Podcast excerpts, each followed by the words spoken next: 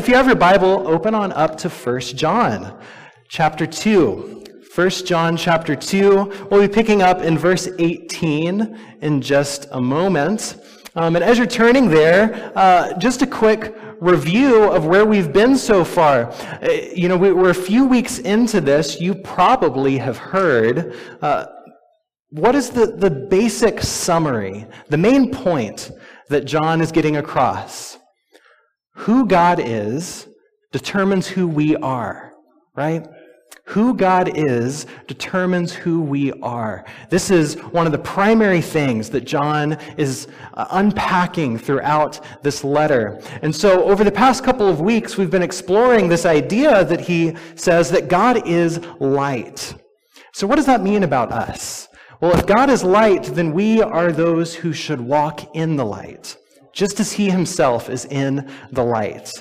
And so, you know, he's described this as confessing our sins as one way that we step into the light, out of darkness, right? The, the problem is here with me, confessing our sins. But another way that we walk in the light is by loving one another. Anyone who loves his brother or sister is in the light right? Lives in the light.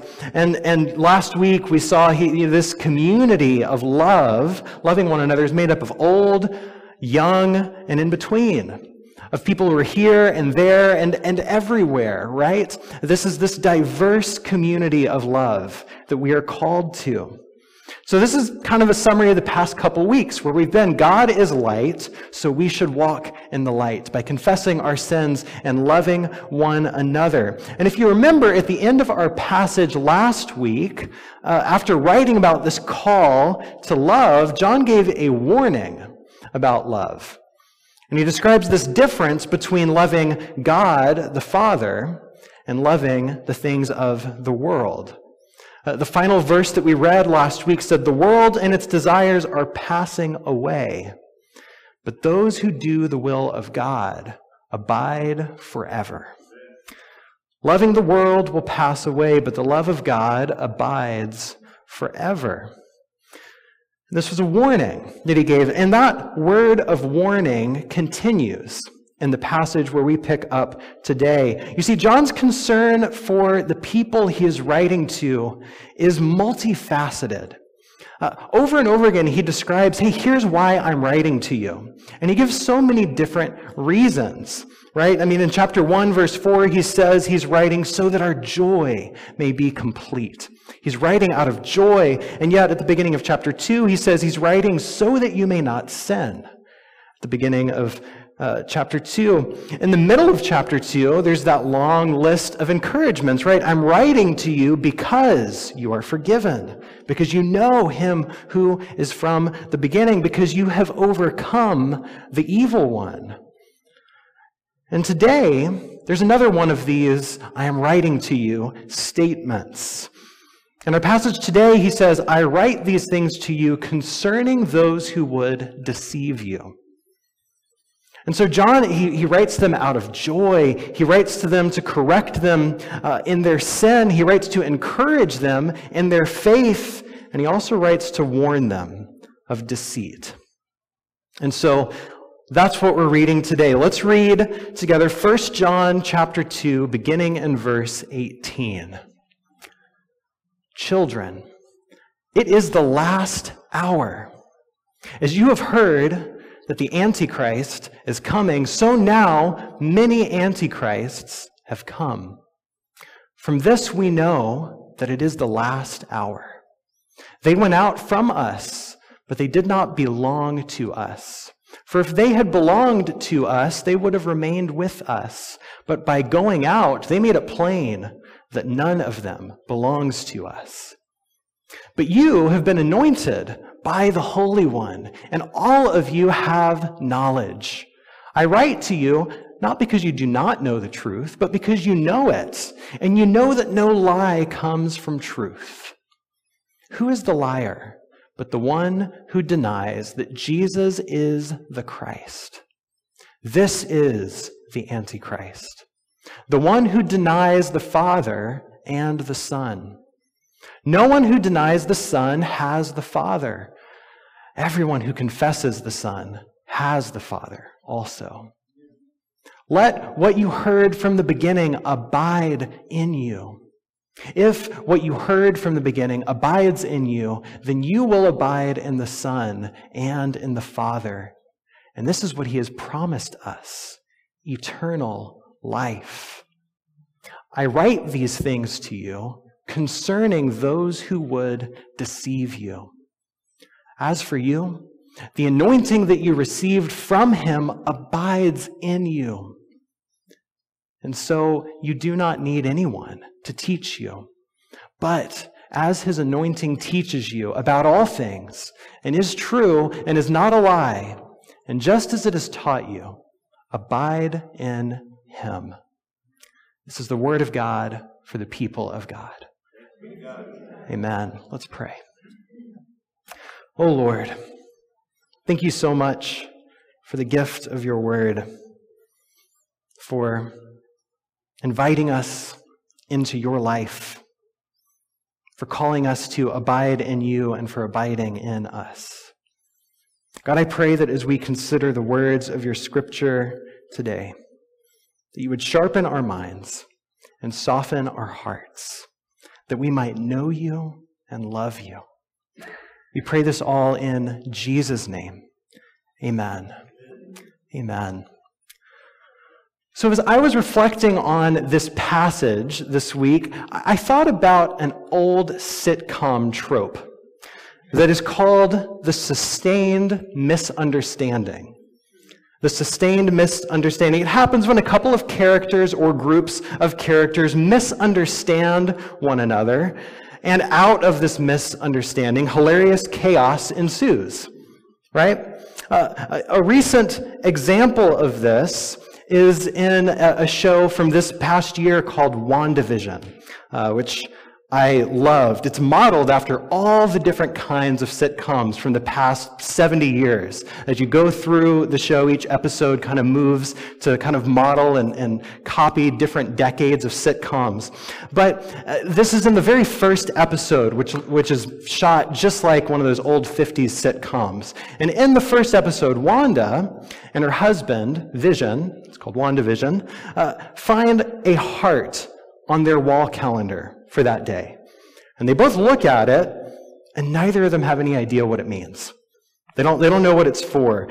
And neither of them are willing to admit that they don't know what it means or what it's for. And so, you know, they're like, oh, yeah, it's a very special day for us to celebrate something.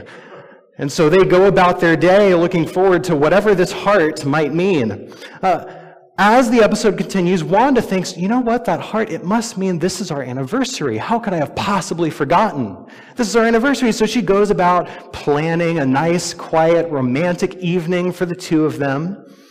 And meanwhile, Vision goes to work where he learns that his boss, Mr. Hart, and his wife are coming over for dinner that night, and that they have to be ready to host them. And so when he learns this, he frantically calls up Wanda on the phone. And the following conversation takes place. Take a look. Vision resident. Wanda, darling. Vision, sweetheart. Listen, about tonight. Don't worry, dear. I have everything under control. Oh, well, that is a relief. I uh, must confess I'm really rather nervous. Nervous? Whatever for?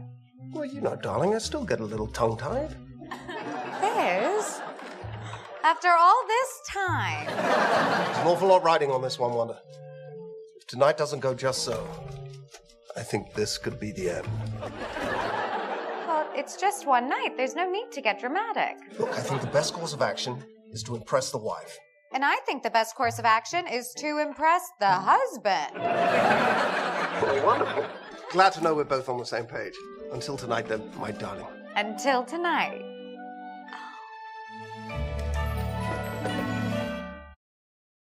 All right, so there's a great example of sustained misunderstanding, right? They're having this whole conversation. They think they're on the same page. They absolutely aren't, right? And so as the, as the episode continues and builds, it goes to this final sequence whenever Vision arrives home with his boss and his boss's wife.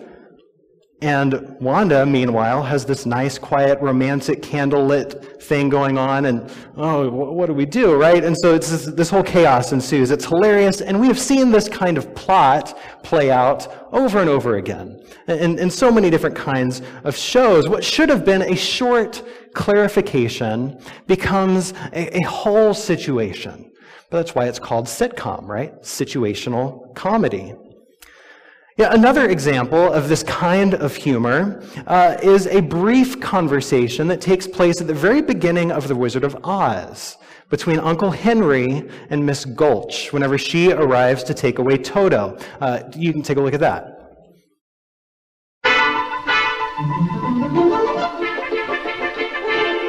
Gale? Howdy, Miss Gulch. I want to see you and your wife right away about Dorothy. Dorothy? Well, what has Dorothy done? What's she done? I'm all but lame from the bite on my leg. Me, she bit you? No, her dog. Oh, she bit her dog, eh? No. Once more, sustained misunderstanding. Oh, she bit her dog, right? You know, no. This is sustained misunderstanding, right? And, and I'm thinking about this because I think for quite a while, the church has had a sustained misunderstanding about some of the terms we've read in this passage. So I want to begin looking through this by trying to clarify some of the terms that we read. Uh, and then hopefully we'll be able to identify what exactly it is that John is warning the people about and the solution that he calls them into. All right? So, so that's the plan to kind of clarify some of these terms, consider what, what is actually going on that he's warning them about, and, and how is he calling them to live. So, first, let's clarify some of the terms, right? Look back down at verse 18. It says, Children, it is the last hour. And as you have heard that Antichrist is coming, so now many Antichrists have come. From this, we know that it is the last hour. So the first term we come across is the last hour. The last hour. Usually, when we read something like this, we think of the end of the world, right? Uh, whether that's apocalyptic end times, the return of Christ, heaven and hell, or whatever else comes to mind. Uh, when we read the last hour, we think this is predicting some kind of future day or future event. But I want you to look more closely at what John actually wrote. It says, Children, it is the last hour. Again, at the end of the verse, from this we know that it is the last hour. Do you notice the verb tense? John is writing in the present tense. He says, It is the last hour, not it will be the last hour. He says, This is how we know that it is the last hour. Not this is how we know when it will be the last hour. Right? So John is not writing about some future event. Rather, he's writing about a present reality. And not just a present reality for us today, a present reality for him and his community nearly 2,000 years ago. So that's the last hour. It's something that, that was presently happening for John and his community and is presently happening for us today. The other term that we come across in this verse is Antichrist, right? Antichrist. And again, when we see this word, we often think of some specific evil figure who will arise at the end of the world to spread evil and corruption across the earth. Usually, people just call whatever authority figure they don't like the Antichrist, right? You know, it's whether it's a political or a religious leader, if, if you don't like them, they're the Antichrist. You know, oh, the end times are coming. But again, I want you to look more closely at what John has actually written. He says, As you have heard that Antichrist is coming, so now many Antichrists have come. So before I pointed out the verb tense, but here I want you to notice the noun number. Right? The noun number. The first occurrence of the word in this verse is singular, but it's without an article. It's not the Antichrist, just Antichrist. Not the Antichrist, but a or an Antichrist. But then the second uh, instance, occurrence of this word is plural. Many Antichrists, right? And so John, once more, is not talking about a specific figure who will arise someday in the future, but rather many figures who have arisen in the present, in his present, right? So, so this is what John is describing. This is what is going on when we read the passage like Wanda and Vision. You know, John is on one end of the phone warning his readers about present trouble, while we're on the other end of the phone thinking about the end of the world. It's a sustained misunderstanding. John is not talking about the end of the world. He's not talking about some monstrous figure that will appear someday. He's writing about the times of him and his people. He is writing about deceivers. So, so what is going on here? Well, uh, to dig a little bit deeper, this term, the last hour or last days, is a way of referring to the reign of Christ. It's a way of referring to the reign of Jesus Christ. In Jewish thought, history was divided into two eras. There are the former days and the latter days. This is how things, there's, there's the, the present age and the age to come. There's the age whenever sin rules, and the age whenever God rules. There's the age of the kingdom of this world, and the age of the kingdom of God. And the radical thing about Jesus is that he arrives on the scene proclaiming what? The kingdom of God is here. The kingdom of God is here. In other words, we're in the last days. This is the final hour. This is what Jesus comes proclaiming. The last hour began with the arrival of Jesus, and it was inaugurated by his death, resurrection, and reign. The author of Hebrews puts it this way In the past, God spoke to our ancestors through the prophets at many times and in various ways. But in these last days, he has spoken to us by his Son who sat down at the right hand of the majesty in heaven. So the author of Hebrews is saying the last days are when God has spoken through Jesus, his son, and Jesus reigns on high. I do not know what's causing that sound. Um, another example of this is in the book of Acts.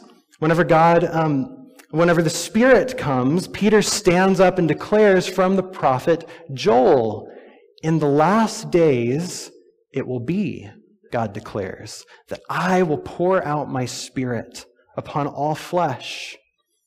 And then at the end of Peter's sermon, he goes on to say, This Jesus, God raised up, and of all that, and of that all of us are witnesses, being therefore exalted at the right hand of God and having received from the Father the promise of the Holy Spirit, which He has poured out, this that you both see and hear, right?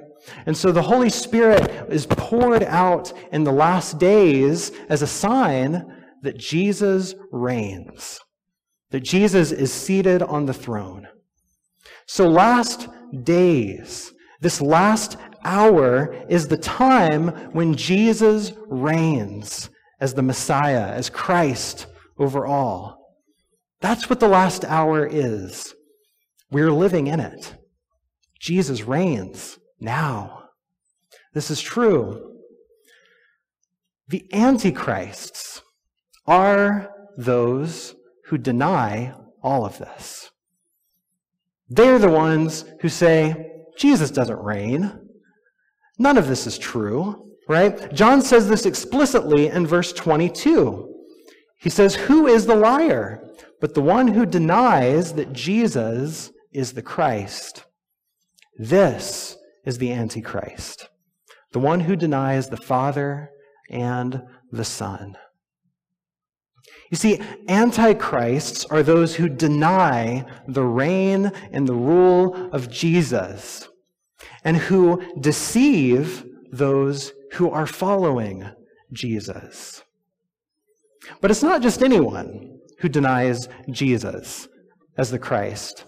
Verse 19 goes on to say that they went out from us.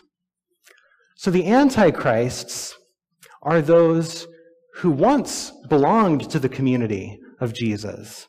At one point knew something of this, this Jesus who is the Christ, and have since rejected it and gone out from among the people. It's not just any non believer, it's someone who is a deceiver of the people of God, who is a, a betrayer of the people of God. And so I, I, think what, what is it that John is warning the people of? Well, I think there's, there's really two things uh, that, that we can take to heart. The first is that just because you're sitting in church does not mean that you are following Christ. Just because you're sitting in church does not mean that you're following Christ. The Antichrists came out from where? Among the church, among the people of God, right? It is very possible for church to just be a hobby, a kind of community group that you sign up for and, and hang out at. And I'm going to be honest, if church is a hobby, it's kind of a lame hobby. There, there are better hobbies out there. I, I just started taking a watercolor class this past week at, at the community center. Super fun. Probably a lot more fun than church, to be honest, right? I mean, let's just be honest. Church is not the best hobby. But man, if we're going to be people who follow Jesus, well, then that's good. That's true. That's faith, right? But it's not just about going to church. It's about this deep rooted faith. And so that's one of the warnings that, that we can take to heart is that it's not just going through motions of, of being at church, of, of doing religious stuff. It's about abiding in Jesus, which he'll get to in a little bit. Another warning that I think uh, comes out of this is this idea that as the people of God, as a community of people committed to Jesus, we will at times be betrayed. We will at times have people walk out on us. We will at times have people who say, Oh, yeah, you know, let me see what's going on. And then, Oh, I don't really want anything to do with that. And they turn around, they turn their back on us. This very thing happened to Jesus himself, right? Judas was among the twelve, and yet he betrayed and turned his back on Jesus. Even Peter was that vocal one among the, the twelve. You know, Lord, I would never forsake you. I'd never betray you. I would never deny you. And yet, when the going got rough, I don't know who that man is, right? See, there will be times when the people of God will experience betrayal, will experience those who turn their back on them. And so the church can be messy, right? I think this is a couple of the warnings that John is bringing to the people. Watch out, because there are those among you who may betray you. There are those who will turn their back and go out from you, right? And so, what does he call the people to? Right? He, he offers these warnings. There are antichrists out there. There are those who are saying it's not the, the last hour. Jesus is not reigning. But, but what does he call us to do? Well, there's really a couple of words that he offers. One of them is, is this word anointing that comes up several times throughout the passage, and another is the word abide, right? And that's that word that's, that's threaded all through this letter of John. So the first one I want to talk about is that word anointing, because there's actually quite a bit of, of word play going on in this passage that we kind of miss in English. Uh, the, the word Christ is, is literally the word anointed one, right? That's what, that's what Christ means. Uh, Christos is this word for one who is anointed. That's where we get our word christening, right? When something is christened, it's anointed. Um, and so Christos is the word Christ. So there is Jesus who is the Christ, right? We, we just read that. But then there are these anti-Christs. So Jesus is the anointed one, but then there are these anti-anointed ones. They're against the anointing of Jesus. But then who are we?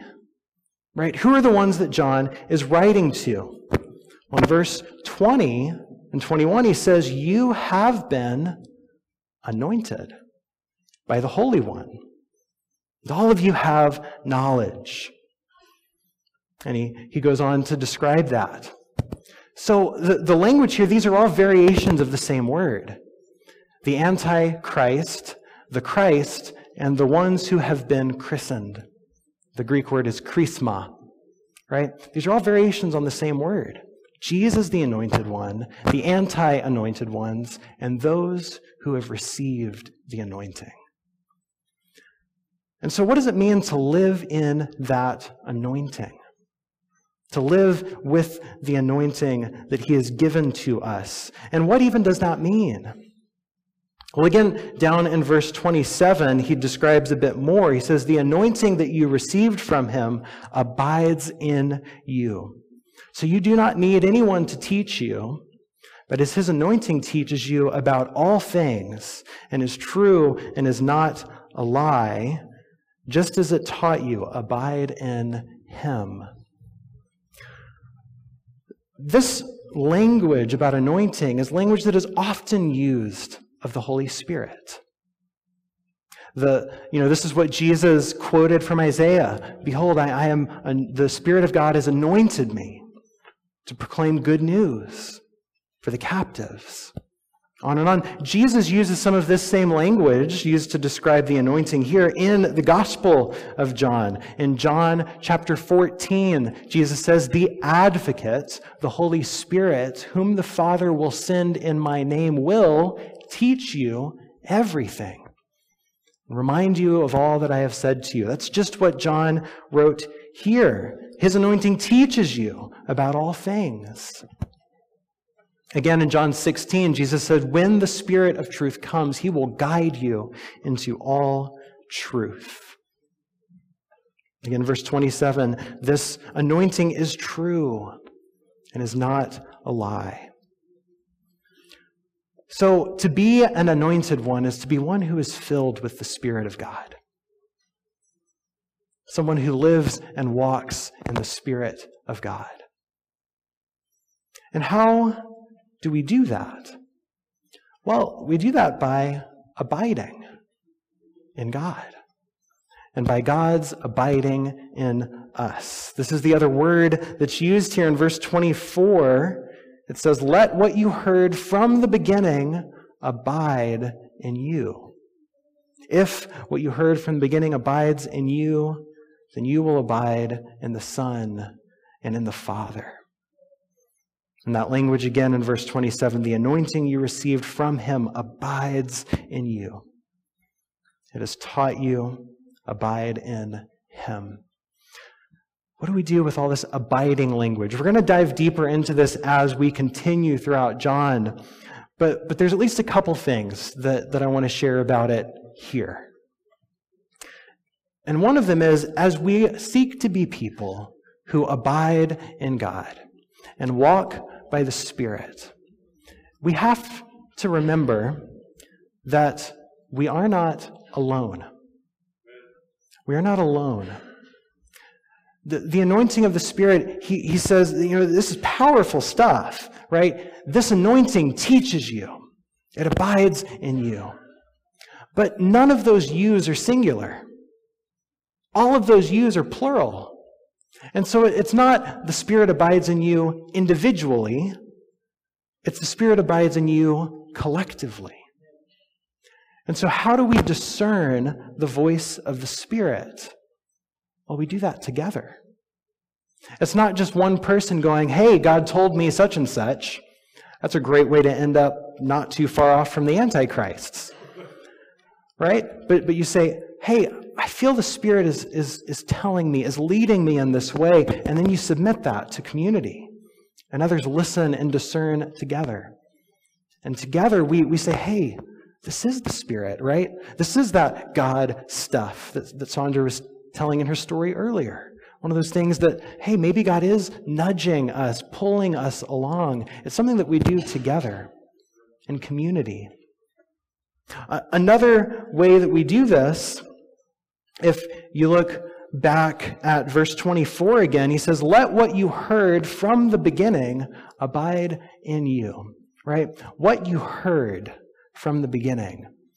You know, this is one of those recurring phrases throughout John, which uh, describes, if, if you look down at chapter 3, verse 11, we looked at this last week. This is the message you have heard from the beginning, that we should love one another. And then again, down in verse 23 of chapter 3, this is his commandment that we should believe in the name of Jesus and love one another. So, what is this that we have heard from the beginning? What is this call to love one another just as Christ has loved us? What we have heard, this message that we are to have abide in us, is the message of the gospel, of Jesus' life and death and resurrection. And so, how do we fill out the voice of the Spirit, this anointing that we walk in? Well, we do so by devoting ourselves to that story by continually returning to the story of God in Scripture. You see, if we're just following those nudges and not constantly coming back to one another and what God has written or what, what we have, have, have received in these words, then we end up like someone on the other end of the phone with a sustained misunderstanding. I am hearing part of this conversation, but I'm not really understanding it. We need the Word of God, and we need the fellowship of one another to walk in the anointing of the Holy Spirit, to walk as God's people. This is what it means to abide in Him and to have Him abide in us. We do it by devoting ourselves to Scripture, by being a people of prayer who constantly turn to God, not only to tell God what we think or what we need, but to listen. God, what are you saying? Where are you leading? And to do all of those things together as a community, to submit these things to one another, to be curious about one another's lives, curious about the Word of God and the story of the gospel. This is what it is to live in anointing. This is what it is to abide. So that's my prayer for us that we would be a people who live and walk according to the Holy Spirit. That the little blind spots that we have, little parts of the story that, that we don't have, that we would turn to one another and say, hey, help me out. What are you hearing? What are you seeing? That as we come to Scripture, we would let that fill out our own hearts and stories, but also we would turn to one another and say, hey, what do you see here? What, what, what are you uh, receiving from this message? So that we can really hear the whole story and not end up like the Antichrists and not being misled by the Antichrists those who would betray and deceive. The good news is that just as Peter did deny Jesus, he was restored to Jesus. And so there will be times when we mess up. There will be times whenever we mishear, misunderstand, misapply. But just as at the end of the Gospel of John, Jesus calls Peter to him and says, Hey, do you love me? Well, then feed my sheep. He calls and restores us to him as well. Abide in him. Walk in his anointing.